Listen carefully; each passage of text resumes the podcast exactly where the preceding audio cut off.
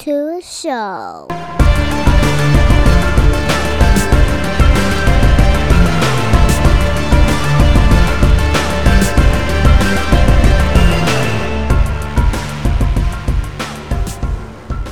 What's going on, everybody? Welcome back to another episode of Off the Mask Podcast. And thanks for being here. Love you all. I don't know why I started that way, but that's how I'm doing today. So, my guest today is I've mentioned this young man on the podcast before, probably not by name, but I always tell the story about my my first trial class and, and me starting jujitsu, and then my sticking around because this young man, even though he was showing me the ropes and we were kind of rolling a little bit, he, he's always beating me up. And my purpose of staying in jiu-jitsu was always like, look, I'm gonna beat this kid one day. Still haven't beaten him. I, you know what? Let's just face it. He he's he's a prodigy. He, he's a master at this. So my guest today is good friend Michael Mouth Garlington. How you doing, buddy? What's going on? Doing good, man. Doing good. Good. Welcome to the show. I'm so glad to have you on. Uh, finally, as much as I, I reference you on here, it, it's nice to now be able to sit down and talk with you. And just when you reached out to me the other day, at first I was like, "Is this a, is this a spam bot?" Let me. I was going. I was going to mess with you. I was like, "Hey man, what's going on?" I was like, "Oh, I'm all right. You?" And then when you started like you know just general conversation, like, "Oh, it's not a bot," because I was ready. So it, it was just good hearing from you. And then you know here we are. Decided we're going to get into the podcast and from what I understand, you explained you're going to be starting your own pretty soon. So, um, congrats on that and good luck with everything. You want to got any uh, details about that so far?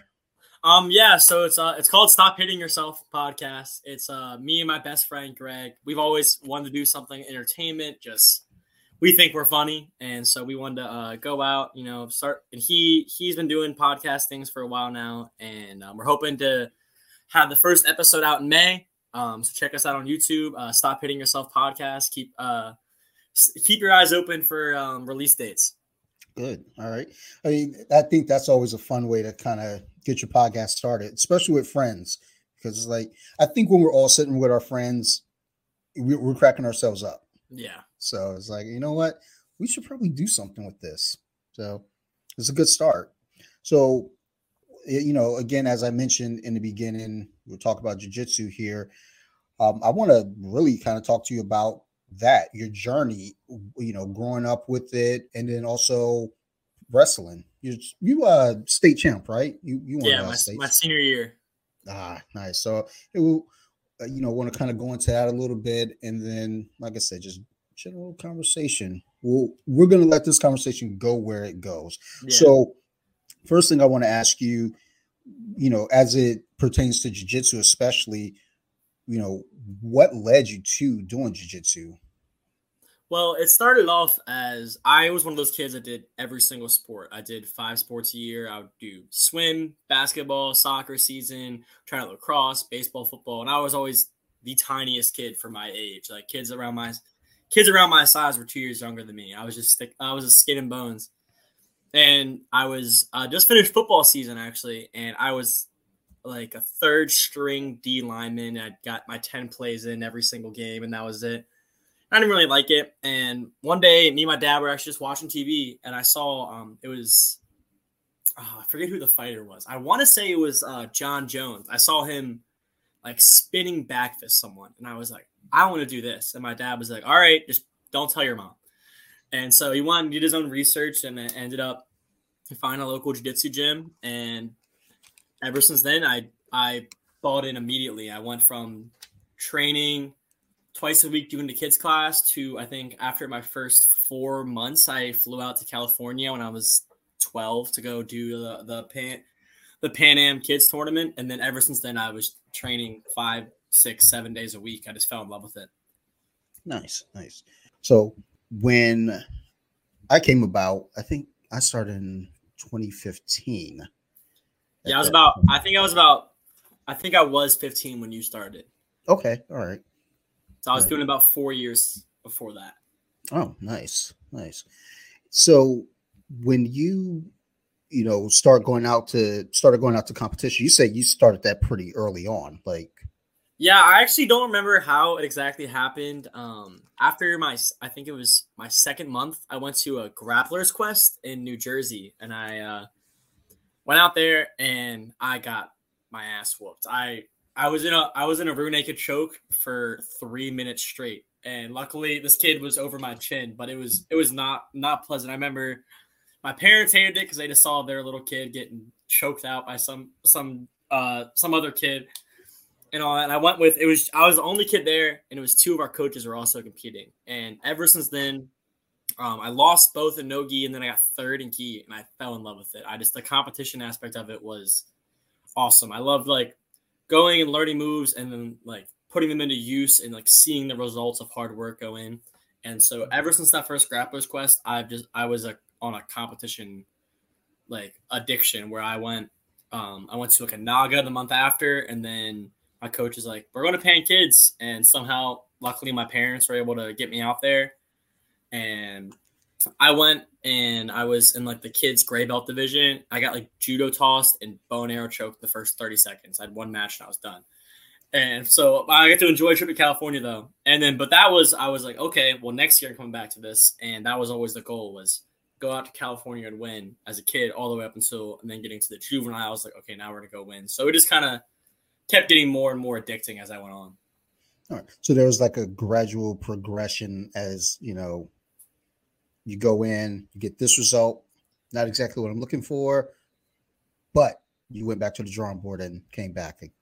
Yeah, I don't think I won a, single tournament until about six months in. I mm-hmm. started competing on my second month. I was just, I just liked it. I enjoyed it. I would win matches, but I don't think I won a tournament for the longest time. And then one day, it was actually my, after my first summer camp, is because I was at the gym all day. We would do like three practice sessions, and I was a kid, so I wouldn't get tired. And that's when it started to click. because I was just drilling moves, and it was just becoming muscle memory instead of having to think about it. That's, I guess, that's one way of looking at it too. I never thought about it as, like I said, as a kid. You know, you just got endless energy, so you know, yeah, just just keep going, keep going. But so with you know your age though too, and growing up, for you, uh, because I know for me, th- there are times where I'll say, okay, I'll drill a move forever and ever, but then the focus becomes my question. So, you know, did you ever have any issue with staying focused or getting distracted? Not necessarily. Uh, I had a lot of like really good friends in the gym. As usually during like the teenage teenage years, people start getting distracted, stop coming in, worrying about friends and all that stuff. And I was usually pretty good about working around that, where I was still in the gym for about six days a week. And then it wasn't until about my junior year of high school is when I stopped like competing heavily in jiu-jitsu because of wrestling. So that was going to be, you know, kind of my next question as well is when did wrestling start for you? Um, so interesting enough, I um I was doing private lessons. Uh, I was working one of the younger kids at the gym, and uh, his dad was a dean of a private school and he was like do you wrestle at all because he his kid was actually there longer than i was but he was just much smaller and i used to give him like tips and tricks and roll around with him and he was like do you wrestle he's like you have to right if you're doing grappling i was like i actually have never wrestled a day in my life he was like well you should that's how he's like they don't give out scholarships for jiu-jitsu and then so i talked to my parents and so my eighth grade year so i was 12 13 i started wrestling this is like the junior, like uh, the Naval Academy Club, and I, I was okay at it. And jiu-jitsu was still. I always was. I just wanted to pull guard the whole entire time. That's all I wanted to do. But um, and then so freshman year, I went to a private high school and wrestled, and I loved it there. Loved my coaches, and then ended up missing my friends, missing jiu-jitsu. Came back in sophomore year, went back to public school, and then did a full year of competing jiu-jitsu again. And then junior year, a bunch of like my close childhood friends all wrestled at my public high school, Broadneck, and they they were like, "You got to come try out." Just like if you don't like it, you can quit, but you got to come try out at least. I tried out and I was enjoying myself, so I was trying to split the time, and then it was right around when I got on varsity and I and I lost a match. That was the click of like, okay, I'm gonna go all wrestling because I'm not losing any more matches, and that's when the, that's when the switch came to. And then after uh, junior year summer, I did uh, off season wrestling, and that kind of like took place of jujitsu for the time being. And um, then senior year, I started getting like scholarship offers and things like that, and the colleges asked me to come tour. And so then it was kind of hard to like, oh well, I'm offer I'm getting offered education for this, so that's how it kind of switched from jujitsu to wrestling. I remember, you know, seeing you there all the time, and then just kind of just not seeing you.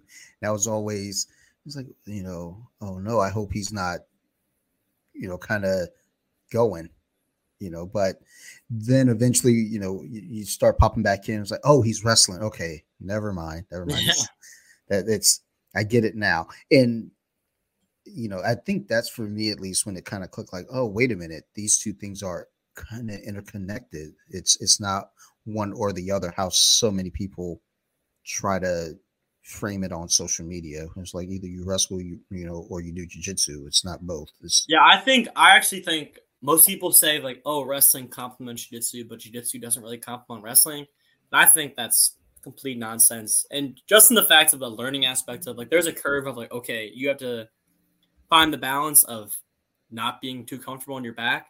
But there's a lot of times where that saves, especially like high school and like younger kids, being comfortable on your back because a lot of times kids that's how they get pinned is they panic and they start flailing around trying to get off. Meanwhile, I'll get someone in like a, a back take situation and I'm comfortable as can be because I've done it for 10 years. And so things like that were very helpful. And then when going back into jiu-jitsu and training, wrestling was definitely more beneficial there and just actually like the balance aspect and the sturdiness and then just being confident while standing up in any match that I was like I can probably out wrestle this person in front of me. I think that's where it really plays in is having that comfort and having the confidence of knowing, look, I know what I know. And what I know is I can beat this guy. Yeah, it actually changed my whole entire jiu-jitsu game. Um, from when I started wrestling was I came from I was a guard puller. I wouldn't even think about doing takedowns, gi, no gi, whatever it was. And uh, as soon as I started getting serious in the wrestling, I was all takedowns and guard passing. Um, and it really improved my guard passing 100%. And it didn't, I don't think it really had a downfall on my guard or any of my jujitsu movements that I needed. But um, it just almost made me want to be on top in guard pass and have that pressure because that's kind of how wrestling is that fast pace in your face wrestling. Since winning, uh, you know, states in your senior year, have you done any jiu-jitsu competitions or has it just kind of still been because from that point, you know, you got college coming up following that. Yeah. So um, has it just been from that point, just kind of as you mess with jujitsu, just kind of keeping, you know, the tools sharp and not necessarily competing, or have you done any competition since? Um, well, so I've only done one, and that was actually it was still my senior year of high school, and I just won states, and I was just kind of itching for competition, and a bunch of my friends were were making fun of me, saying I, I lost it and all that, and they were they were trying to get on my skin. And I was like, all right, fine. So I went to we had like a local Newbreed tournament here, and oh no, it was, it was actually it was good fight. It was good fight. It was submission only, and um, and so I was like, you know what? I'm gonna go into the I'm gonna go into my division. I was like, I think I still got it. I think I can shake the rust off in a couple matches, and it was definitely rusty. But I went out and I won the tournament but it was it was rough compared to I was like compared to how I used to be training full time to seeing like wow you you do you never think there's actually going to be rust until you try it out of taking a break and going back and doing it. Um, but no, since then, just on and off training. I was at Salisbury University, so there's a couple cool gyms in Ocean City and in Salisbury. I would stop at time to time. Um, and then now I'm back home. I actually uh, about um, I was supposed to go today, but I had to get back here to do this uh, from work. But tomorrow I'm going in to uh, resign my membership for the gym, so I'll be okay. back in full time. Good. And yeah, when you and I were messaging, you had mentioned that you're thinking about, you know, coming back and getting back on the mat. So it's good. I'm glad to hear that. It's after COVID, I know for myself, COVID slowed things down for me. Yeah. I was, I was like full clip, just there. I was at the gym to a point where my wife would tell me, "Hey, so you should probably, I don't know, come home some nights for dinner. Your kid misses you." yeah. COVID hits and then everything slows down, but then it was tough for me to pick back up on it. Mm-hmm. But it's like being there now, it, it you know a lot of new faces, a lot of different faces. So you know when you said you're coming back, it's like oh that'd be cool. Uh, you know, just to you know see some familiarity there. Yeah, just the comfort. Not not that there's you know not comfort there now. It's just you know when you see old faces pop back in, it's like oh my goodness, like like mm-hmm. where have you been? No, I, and um, I've actually had a couple like coaches and old teammates reach out to me like, hey, you just not really interested anymore. I've always been super like I still I've I've never um not had a flow FloGrappling account. I've always had a flow. I watch Pans World. I watch the live streams. I watch highlights. I watch big matches on fight on fight to win. I especially follow my teammates. I love watching them succeed and do well. Um, and so like I've always been a student of the sport, still am. I still watch on if you go on my YouTube feed, it's all jiu-jitsu and wrestling and grappling videos and things like that. Um, I've always found it super interesting. So now that like I'm at a state where I'm back from I'm done school, I can actually pay for my own membership and pay for own tournaments and things like that. I'm super excited to get like back into the training and back into my own groove. And I was going to ask you that too. Is like, have you still been kind of keeping up on things, watching? I remember, uh, before I guess before we moved gyms, before we left um down off uh, in Arnold. Mm-hmm.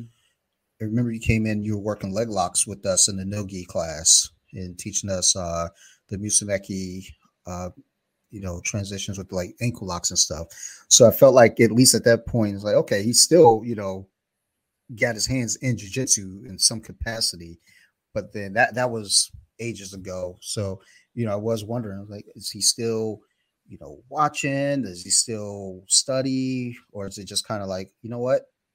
It's like riding a bike i'm gonna hop back out there and we'll just see where it goes. So. oh no i definitely i mean you can ask you can ask my brother the amount of times i've came out of his room like hey get on the ground i want to try something and the first time I saw, I think it was I saw uh, one of the Ruotolo brothers do a buggy choke. I was like, I need to try this out. I, and so I went and did that, and like things like that. I've still loved the sport, and I've I've always been even since I was like my parents just thought I was weird when I was 12 years old. I was watching adults.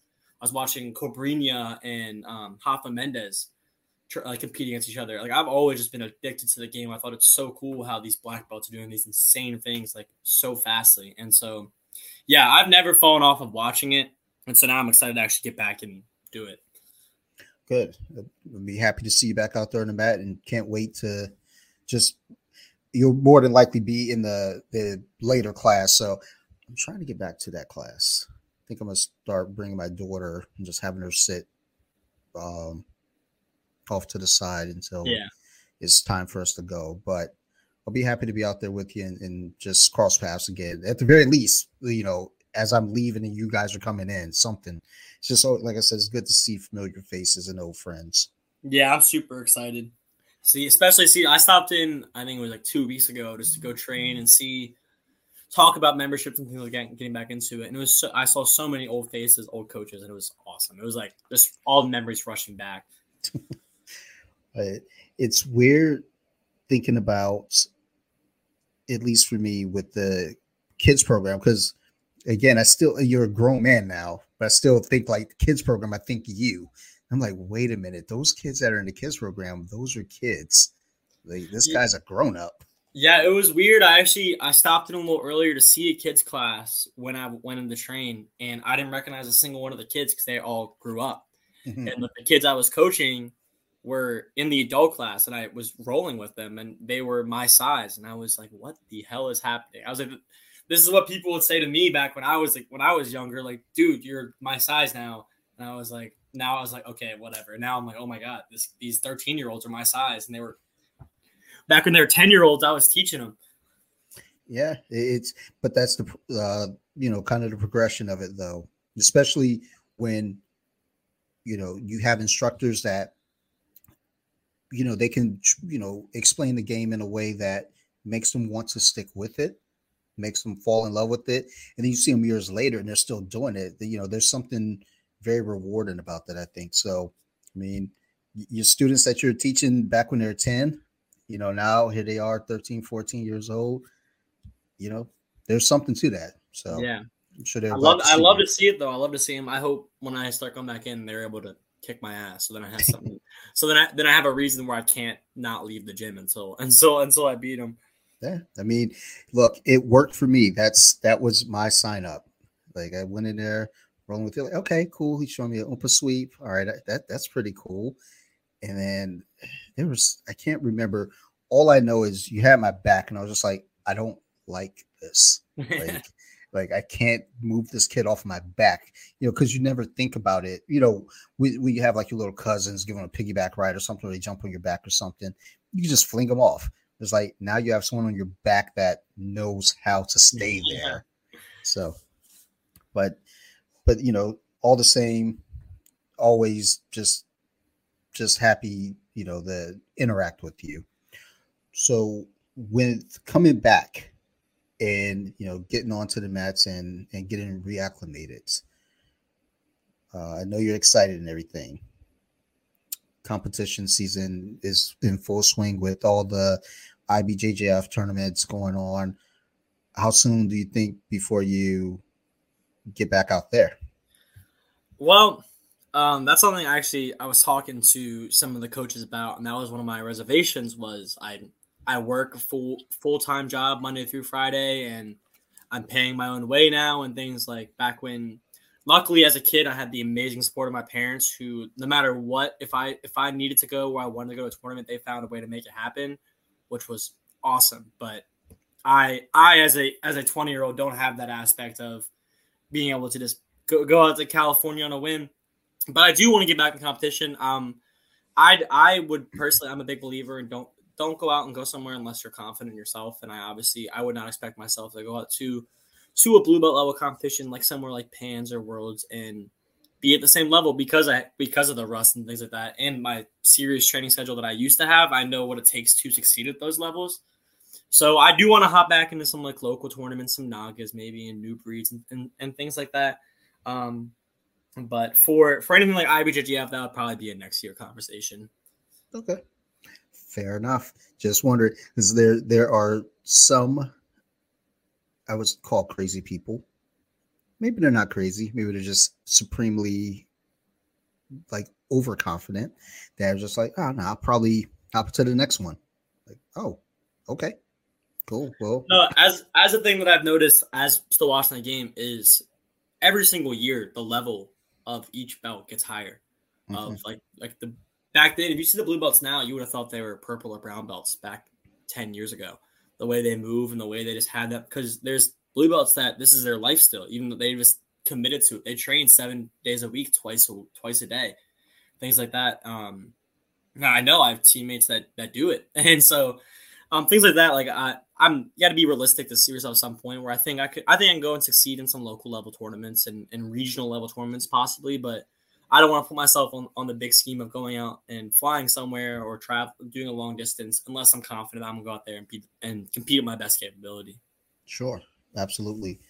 And it's interesting that you point out, you know, as the game is changing, just even the last couple years, you know, we've sat back and you know watch older, well, just like old, old the old UFCs where Royce Gracie you know, came onto the scene in, you know, 93 and stuff like that.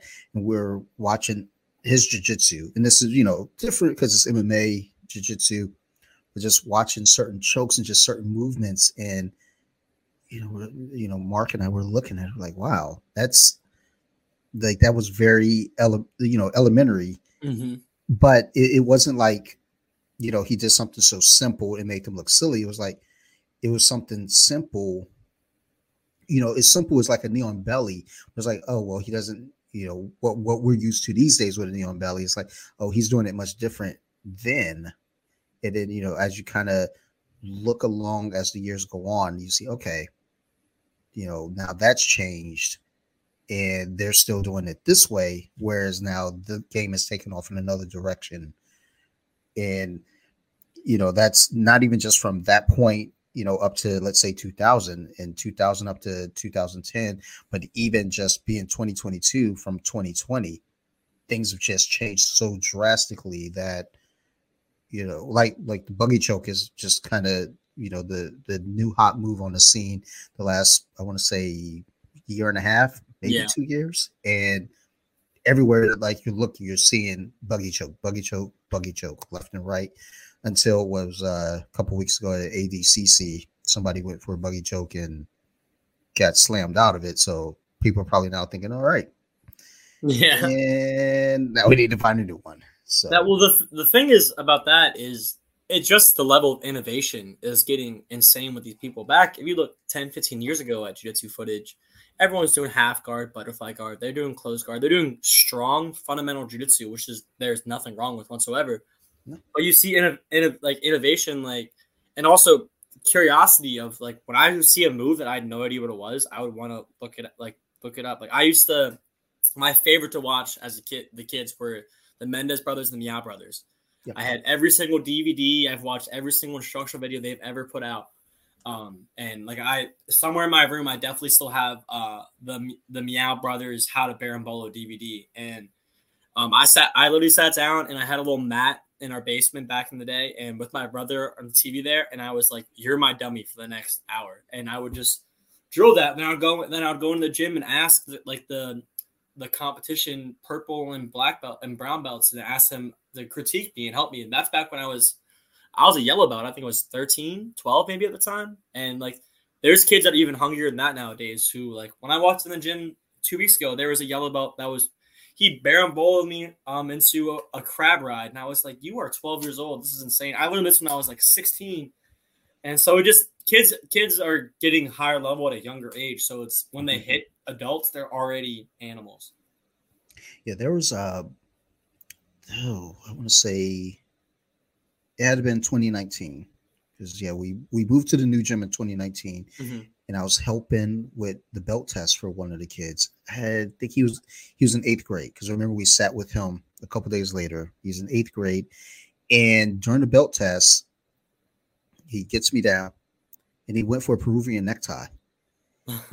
and I was the the timer went off before he could you know sink it in, but there, there was one part of me was kind of like, "How dare you?" But then the other part was like, "Wow, like this kid, you know, he, he's learning stuff. He, he's you know watching video, so you know the availability for the kids also, you know, to you know get vi- video instructional stuff like that is definitely helping you know them get to a higher level at a younger age especially you know if they're into if they really are into and they love yeah. it and this young man he's still at the gym. I haven't crossed paths with him since. And it's like you know i'm still a little shook. I, I, don't have the same feeling that i had with you where it's like i'm gonna get that kid. When, when he went for that i was like i was a little nervous because i'm like what else does he know? Like i gotta watch him and i haven't I haven't been near him enough to be able to kind of spy on him, but eh, I, I was really shocked by it. But also at the same time impressed because, like I said, you got these these kids, you know, watching video. I think I don't know if it was you or Magnus. Someone had said, um, I, I believe one of you, you know, at bedtime, it's like it's time to go to bed. Your parents throw you to bed, and they come in the room and you're under your sheet watching YouTube videos of jiu-jitsu. Like, yeah, my parents used to take my phone. So I, would do that. I would I would sneak on like my iPad or my phone and and um and watch and watch footage. I'm my favorite. I would always be watching like I could probably if you told me like the year, I could probably break down a Cobrinha Rafa Mendes final. Like those are my two favorite guys to watch back in the day. So like those are um yeah, my parent, my dad used to get so mad at me. He was like, "Dude, it's one in the morning. You gotta, you gotta go to sleep. You have school in the morning." I mean, you know, on one note, you know, he's he's not wrong, but on another note, it's when you love something and you know you're you're just so curious about it, it's hard to turn that switch off. So I get it completely. With your grappling style, you know, when you're in full swing like, can you describe like can you describe that to me, like your style of grappling back then? Um, yeah, I mean, my favorite thing was just to be unpredictable. Um, especially, um, I think I was at like my peak like performance. Uh, it was my sophomore year of high school. I was competing the juveniles, and that's when I had two years of wrestling under my belt, so I was comfortable on the feet if I needed to do takedowns, things like that, and I was comfortable my guard passing. But I was mainly a guard player, and um, mostly mostly lasso and spider guard. Um, with influence to my teammates that were like that was receiving like like Jim, like uh Jemele Hill and and people like that who were super into the entanglement and that um like tying up lapels and sleeves and all these tricky things. I used to find that so cool. Just like me, sometimes I when I go there for a Saturday practice, I would and I would let him just drill on, and he would just drill on me like and just like what is it if I do this, and he would just play around with stuff. I found it so interesting just to watch him do that, and and to do it with him. And so I I always love that kind of stuff, just trying to tangle up everyone up and like that. But I was definitely definitely a guard player, and I would um my two main I was either doing collar sleeve guard or I was doing some sort of lasso guard as well. And when you what transition to wrestling, now I know we kind of talked on it, I guess, a little briefly, but with your jiu-jitsu game translating to wrestling, like how much of it did you bring over into wrestling? Um, I feel like I brought a good amount. Um, only thing that actually I feel hold me held me back in wrestling, not held me back, was it was a um, adjustment period. Was the pace and aggressiveness of like I would I we would go into the practice room and we would have 20, 30 minute rounds of going live sparring in jiu-jitsu. But wrestling, if you're doing a 30 minute round wrestling, you're gonna pass out. Like a six minute I do a six minute round, a six minute match in wrestling, and you get two breaks in, in the middle of the matches and it's just a pace where you're always on your feet, you're always grappling, pushing each other. Even if you even if you get a takedown, you they're doing everything they can to stand up, and you're doing everything they can to keep them down. Or in jiu-jitsu, sometimes you'd be able to get those breaks of a closed guard or half guard, or you catch and out. Sometimes there's like there's things like that. In wrestling, that's how it can cost you a match. So those are things like keeping the pace up was one thing I had to think of because I was more of a slower because I w- wasn't that fast. Uh, so slower, methodical player of making sure I have the proper grips and being able to not allow my opponent to move compared to wrestling where there are no grips. You, I mean, you can get um so like they're always moving. Um but again, like I said last time, it's being comfortable on my back. I mean, I'm not sure how how familiar you are with wrestling as a whole, but um like I would be doing like a lot of like counter attacking and things like that and um like going for funk rolls. And so even though I wasn't the aggressor, like my counter my counter wrestling came well because I could swoop underneath or like roll over my back to try and to avoid or counteract a takedown. And then my um my actual like my top game of trying to pin people was very well because I would do something called uh throwing boots or riding legs, which is pretty much essentially back take in um, jiu-jitsu and you just you, but instead of them being on the butt trying to choke them out, you flatten them out and then you turn them over. But I was just very good at like s- sticking on to people because I was so used to jiu-jitsu of trying to get that seatbelt grip and hold on, hold on to a, a back take, get that four points. So that was something that felt very comfortable to me in that situation. That was always that was always my best part about wrestling was my me being on top being able to turn kids and get back points or pin them. So that was something that really helped me in the long run from jiu-jitsu to wrestling. And going back to jiu-jitsu, you know, what did you bring from wrestling, you know, to you know, to transition over that really helped you out?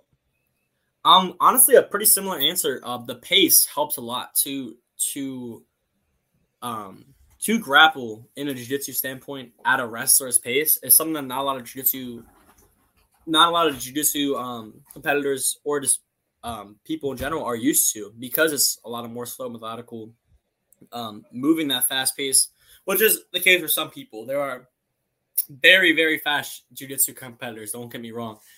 But um, and then um just the guard passing in general, I felt I felt more um it's like sturdy and uh, like I think it helped my balance a lot and uh things are just like there's a lot of similar positions that you don't really think about as jiu-jitsu and wrestling um, as a whole that like if you take a different approach it's going to throw them off so like if someone's in like turtle guard or something like that that is a very similar position to referee's position in wrestling mm-hmm. and meanwhile it might take me longer to get the hooks in um, but like I, I'm pretty confident, like I'm holding them down and they're not going anywhere. Things like that. Like, and also that's another thing, holding people down as well. Like if I pass a guard, um, a lot, lot better, like because you're used to wrestling to try and force both their shoulders flat to the mat to get the pin and you come up with certain little tips and tricks of lifting the head up and moving their walking their shoulders up so things like that like just little things and like micro details especially really helped in wrestling um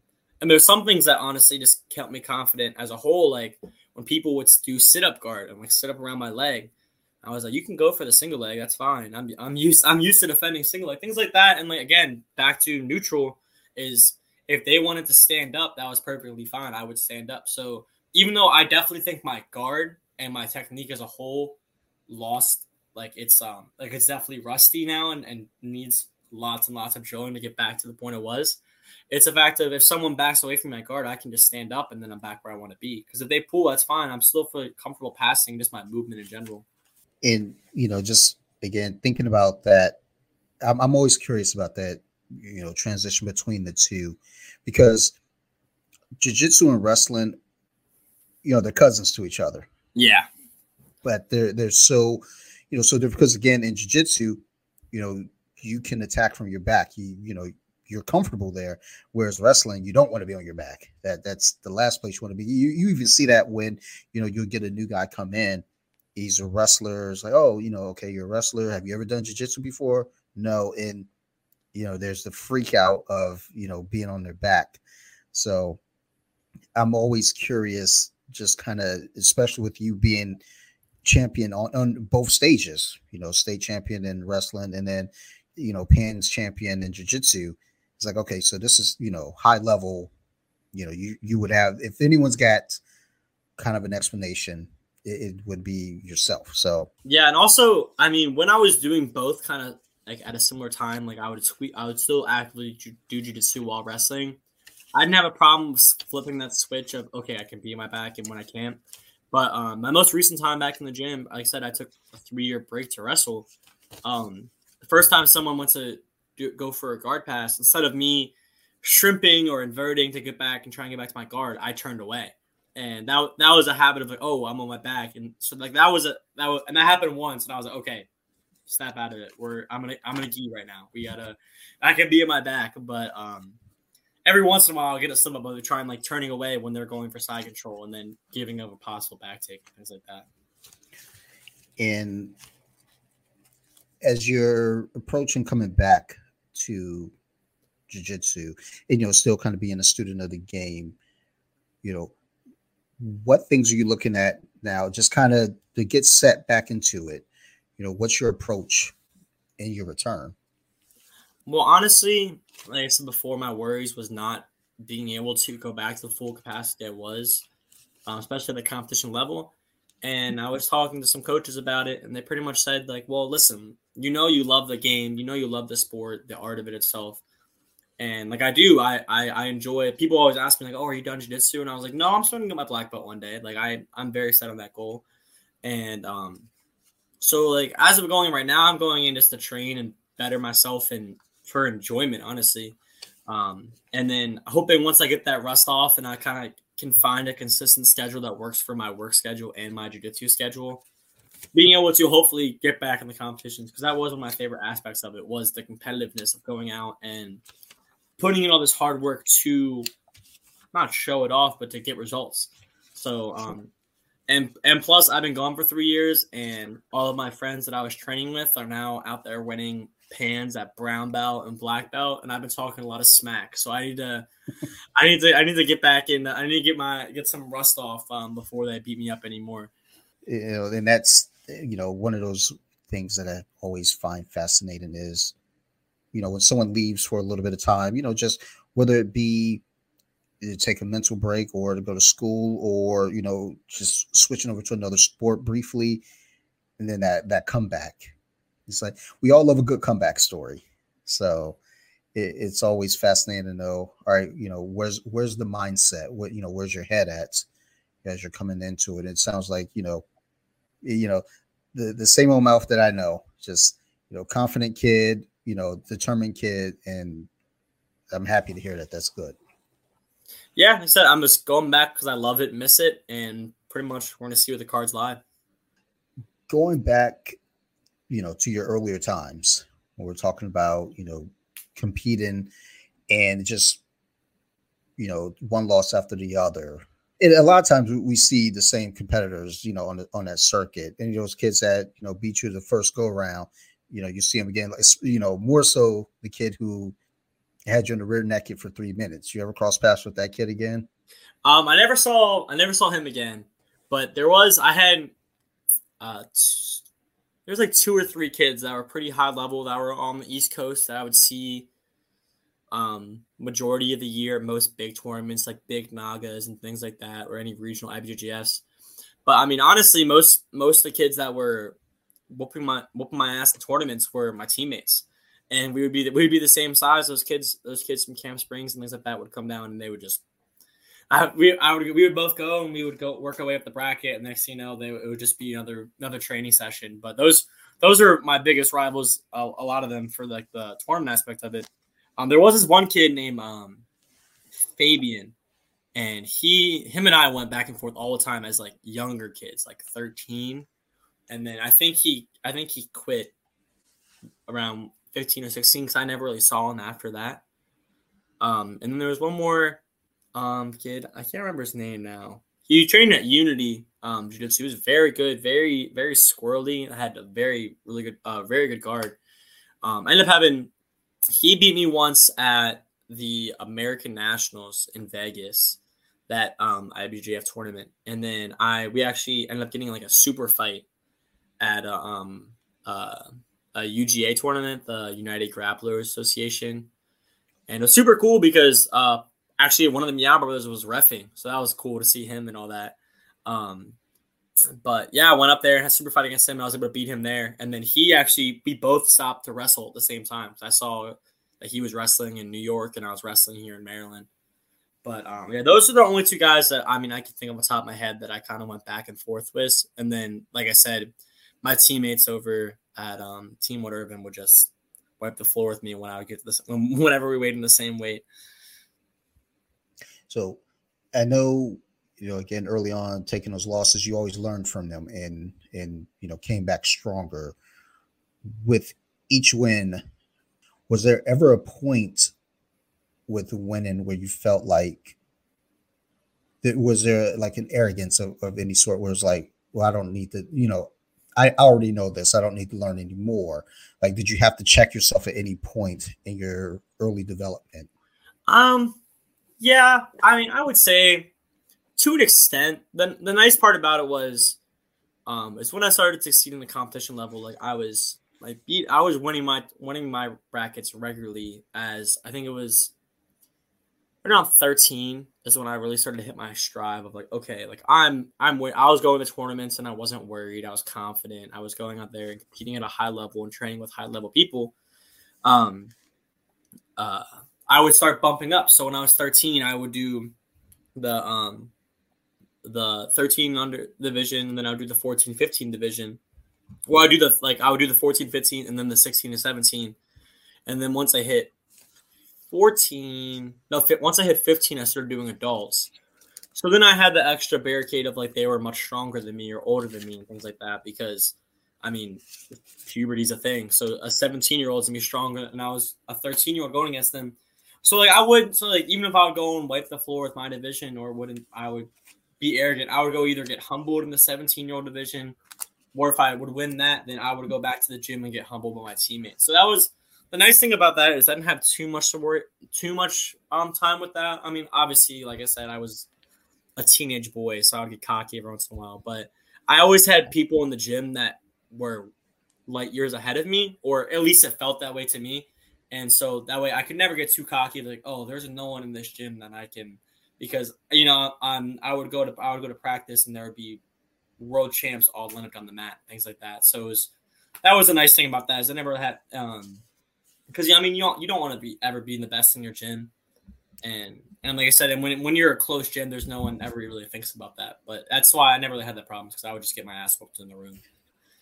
I, I think that would be a problem. It sounds like it would be a problem if you know you're going through and you know you're you're the baddest dude in the gym and you know just had a, a, a bad attitude about it but you know no one can do anything about it. So I, I think that would be problematic eventually down the road whether it be in the gym or even out in competitions. So yeah. uh, you know one thing i'd like to know as well since you were the first grappler i encountered there at the gym and you know, knowing all these years now later with the maturity that you have and, and just, you know, the experience, world experience that you have, if there's someone new coming onto the mat, you know, I got a, let's say I got a new student starting up tonight and we want them to step in there with you to kind of, you know, again, just work with them, show them the ropes. What would be a couple pieces of advice you would give someone new just stepping onto the mat? Just that that's nervous and with no experience. Um, I would say that there's uh, is to one just relax because I mean I remember my first day it was nerve wracking. All these people, you're in a weird uniform in a cloth heavy gi or you're no gi and people are up close and touching and it's very weird for someone outside of the sport. Like as I mean, think about it. There's always like jokes about it and things like that. But once you're in the sport, you don't think about it as weird because it's just natural. Um, so one, just to relax, and two, try and figure out what you want out of it. Is if like, okay, are you just trying to get in shape, or are you trying to get a hobby? Are you trying to go compete? Are you trying like, and then and then once you once you figure that out, it's kind of a lot easier to not set goals, but to kind of find find your role of like, okay, I'm I'm just trying to get in shape. I'm gonna come three times a week. I'm gonna take jujitsu class or take Muay Thai class, learn the ropes, maybe get a couple belt promotions, or like I'm just doing. I'm gonna get my back black belt eventually. Like there's um we had a coach at the gym. Um I don't even know if he still was there. Uh, coach Duke or Coach Neil. Oh, yeah, yeah. Um, yeah, he like I said, I'm I never as long as I trained, I've never seen him compete, but he would always he was amazing, very technical, and he just like he just loved the sport and loved the train.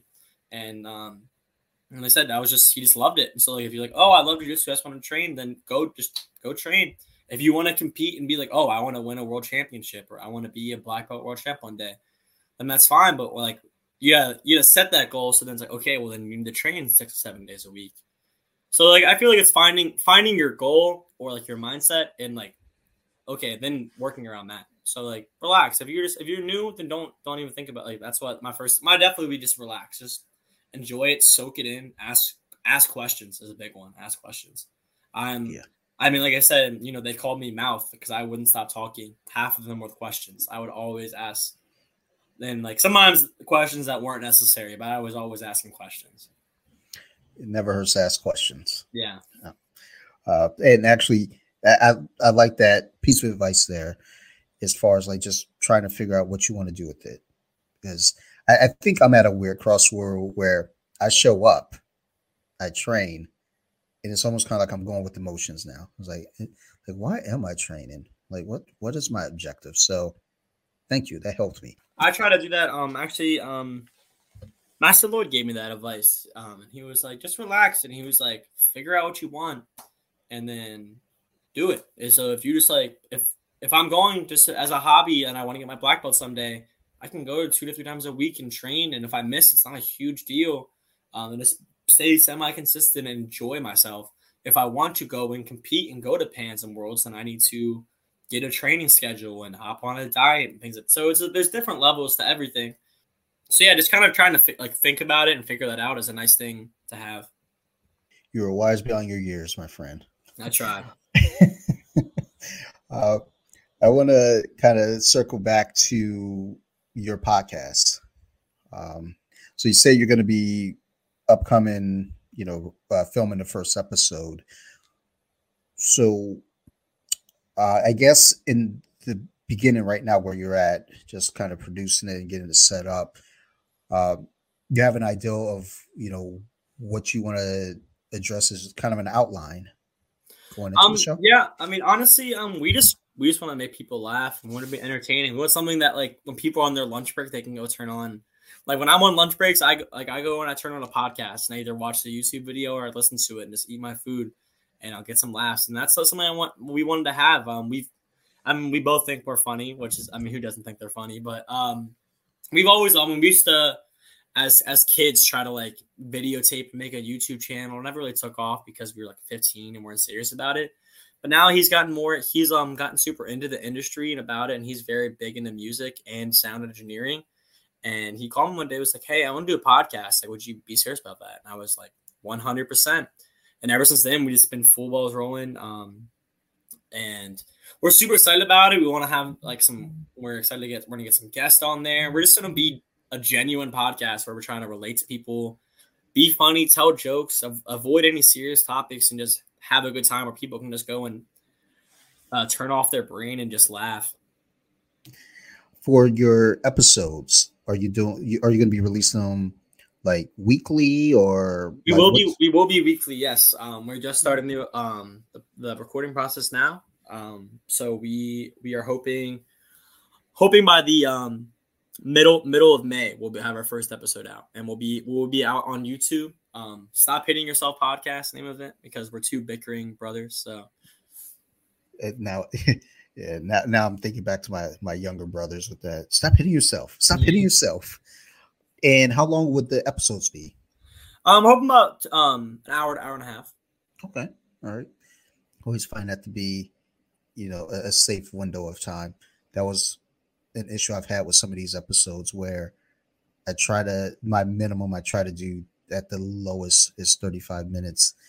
And I try to keep it at that 90 minute mark at the max but sometimes you get you get a guess that either you know when especially when we're talking about comic books fucking comic books and nerd stuff. Mm-hmm. you know I'll look I was like oh man we're at two hours 15 minutes. We got we got to turn this off. They're like do we though?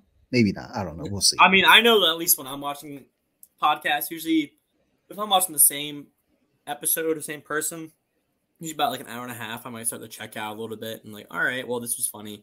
Um, and things like that. So I feel it's a good time. And plus, I mean, it's always it's gonna be up to a case by case as well because we are super adamant about it being genuine and authentic where we we don't want to have we're not we don't have a script or anything we're speaking of we're not making up jokes and telling them to people like we're not doing a comedy show we're just talking and we have like t- uh, topics we want to talk about or funny things that we might see on the internet that we want to pull up and give our two cents on.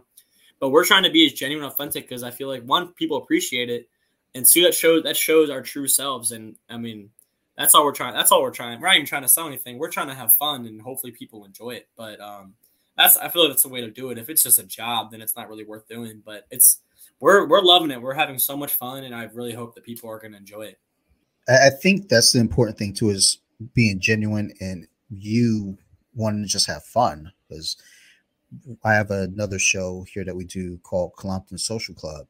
We didn't really have a plan. We are just like it was just two friends. We are just sitting there talking mm-hmm. shit. It was like, so you know, hey, you want to do a podcast? Yeah, let's do a podcast. And we sat down. Was like, oh, we don't know what to talk about, but you know, we just would just start randomly having conversations and I always say that about podcasts. They're just conversations with friends that other people yeah. get to listen in on. So I, I, think as long as, like you say, you're being genuine and just you know unscripted is, I think, the key too. Because I think when you start trying to do things and have a script or a plan or anything like that, and you either fall into one of two pockets, you're either upset because something didn't go perfect or you're too focused on it going perfect that you you don't seem authentic. Mm-hmm. So I yeah, I agree. I like um it. and it's it actually the idea started out is because he goes to uh, San Diego State University and I'm over here in Maryland and um we grew up next to each other. We were been childhood best friends um since about I think sixth grade and um we've always like lived on the same street. We would do everything together, or like have the same friend group. And then so I mean, usually about once a week we talk for about an hour or two.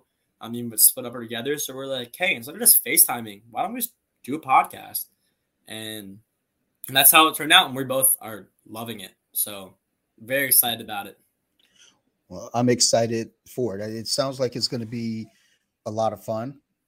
It, it sounds like it's going to have a lot of good energy to it. So definitely, you know, keep me posted on it. I'll for sure, you know, shout it out on here and, you know, post it all over my social media just because, you know, I always tell everyone to do a podcast because I think everyone has something to say, something to offer, no matter how you how you cut it, whether it be, you know, giving your opinion on a social matter or, you know, giving a breakdown on on a sporting event. But someone always has something to say, so it's like you know what? You know, in a time where people are like, look, there are too many voices. I think sometimes you know, a lot of that that weird energy out there in the world sometimes it just needs to be heard in a constructive manner. And you know, anytime someone says they got a podcast, I'm like, ooh, let me know. I want to I want to hear it because yeah.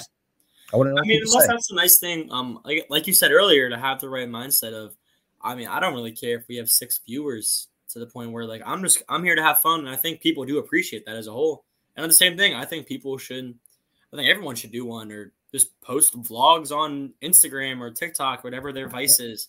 But because I mean, even if even if you think no one's listening, people are probably listening, and even if they aren't, at least you're expressing yourself, which is awesome. Yeah, that's that's another key thing too. It's like you don't know who you're reaching. Yeah, you know, you might have an episode where you guys might talk about a very like just personal subject that you think, oh, you know, we're just having a conversation and it's just us talking and you know you're talking about you know the loss of a pet or something and how you're coping with it. That might hit somebody in you know hawaii or you know india even. Exactly. and you're like like oh wow you know? So like when i looked at the stats on on this podcast i saw i was hitting people in ireland and india. I was like what?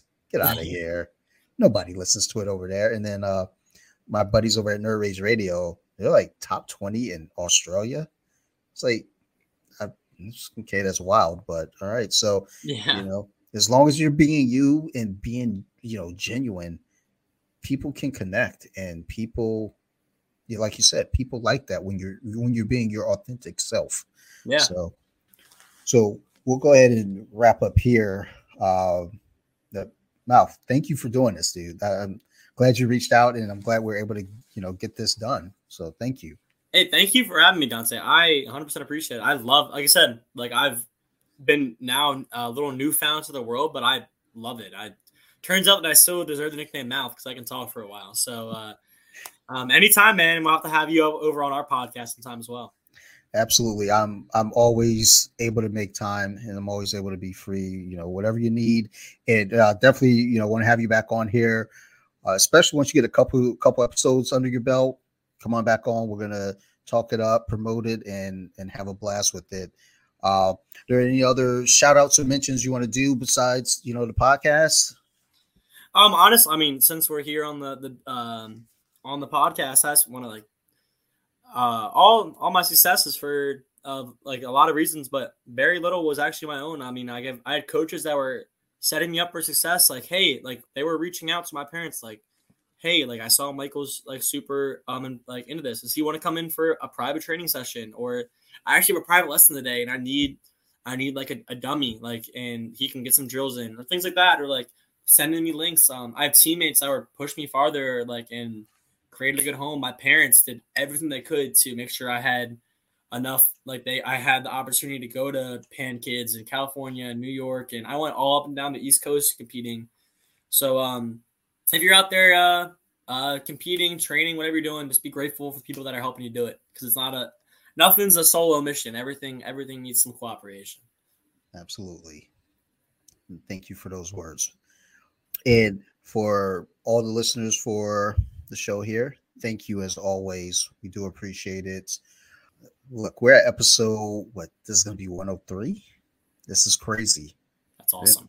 Didn't, didn't think we are gonna make it this far. So everyone who's been listening, thank you, thank you, thank you so much. I appreciate the hell out of all of you. If y'all have any questions, concerns, criticisms, reach out to me. You can find me at Off the Mats Podcast on Instagram or bjj.wiki on Instagram as well. Um, I'm always open. I, am very open minded to in, to any critiques and criticisms, except for the guy who, who criticized me at the Human Library last night.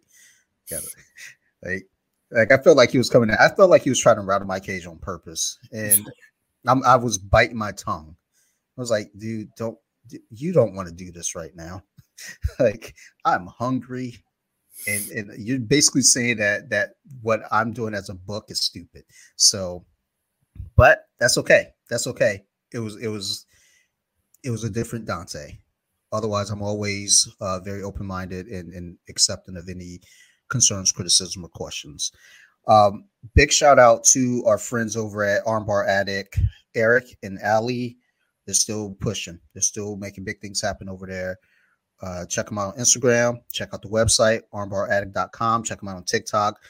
Great kids out there in Denver, Colorado, doing big things. So, you know, go go give them a look. Um, also, another big shout out here to my guest, Michael Mouth uh, Garlington, in his upcoming podcast, Stop Hitting Yourself. Uh, it's going to be on YouTube, so be ready for those episodes and be on the lookout for any uh, promotions on it. And last shout out is to my other show, So You Like Horror. Go check it out. It's about horror movies. It's every other Friday. The most recent episode was based on American Horror Story. And the next upcoming episode is going to be discussing the Paranormal Activity franchise. So be on the lookout for those shows. Every other Friday they come out, but you know, I, I blast it all over Instagram anyway. So you don't know where to find it. Otherwise, again, thank you so much. You guys keep listening. I'm going to keep making these shows. Bye.